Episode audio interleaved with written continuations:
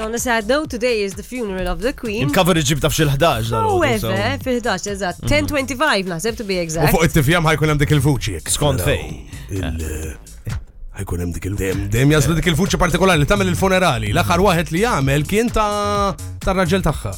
Ovvjament rajna weekend ta' nis jistennu fil-QQ minn għamel dawk is-sija kollha biex jistennu biex jaraw il-reġina fit-tebut ġifiri, obviously, but There were people. Għandi riservi, eh, ġifieri fuq. People wanted to do it. Now the, the kwistjoni kienet di li Beckham um, li I, I developed more of a soft spot for him because Perez ovvjament VIP he's a football star legend mar jiltaqa ma' Regina u kellu ġurnata he, he was probably given some kind of ġiħ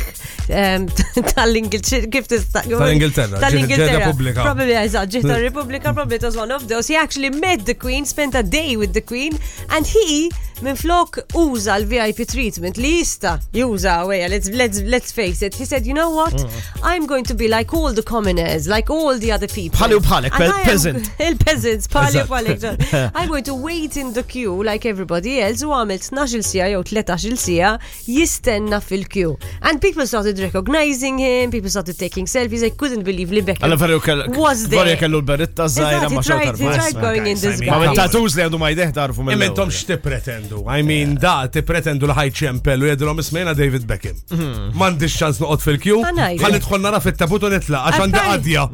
I mean, come on. There are two daytime eh. TV presenters, talk TV hosts. li huma Philip Scofield and Holly Willoughby li daw għamlu, eh. daw ħadu l-VIP treatment, daw għamlu minn kollox biex ma jibqaw ma jgħodux fil-klu. Sata, sinti taġġiex kiku tiku kiku ċempel. Għal-funeral kiku kiku inti. Għal-funeral tijak. Ta' maħda xinżija bil-wif. Għal-funeral tijak iwa.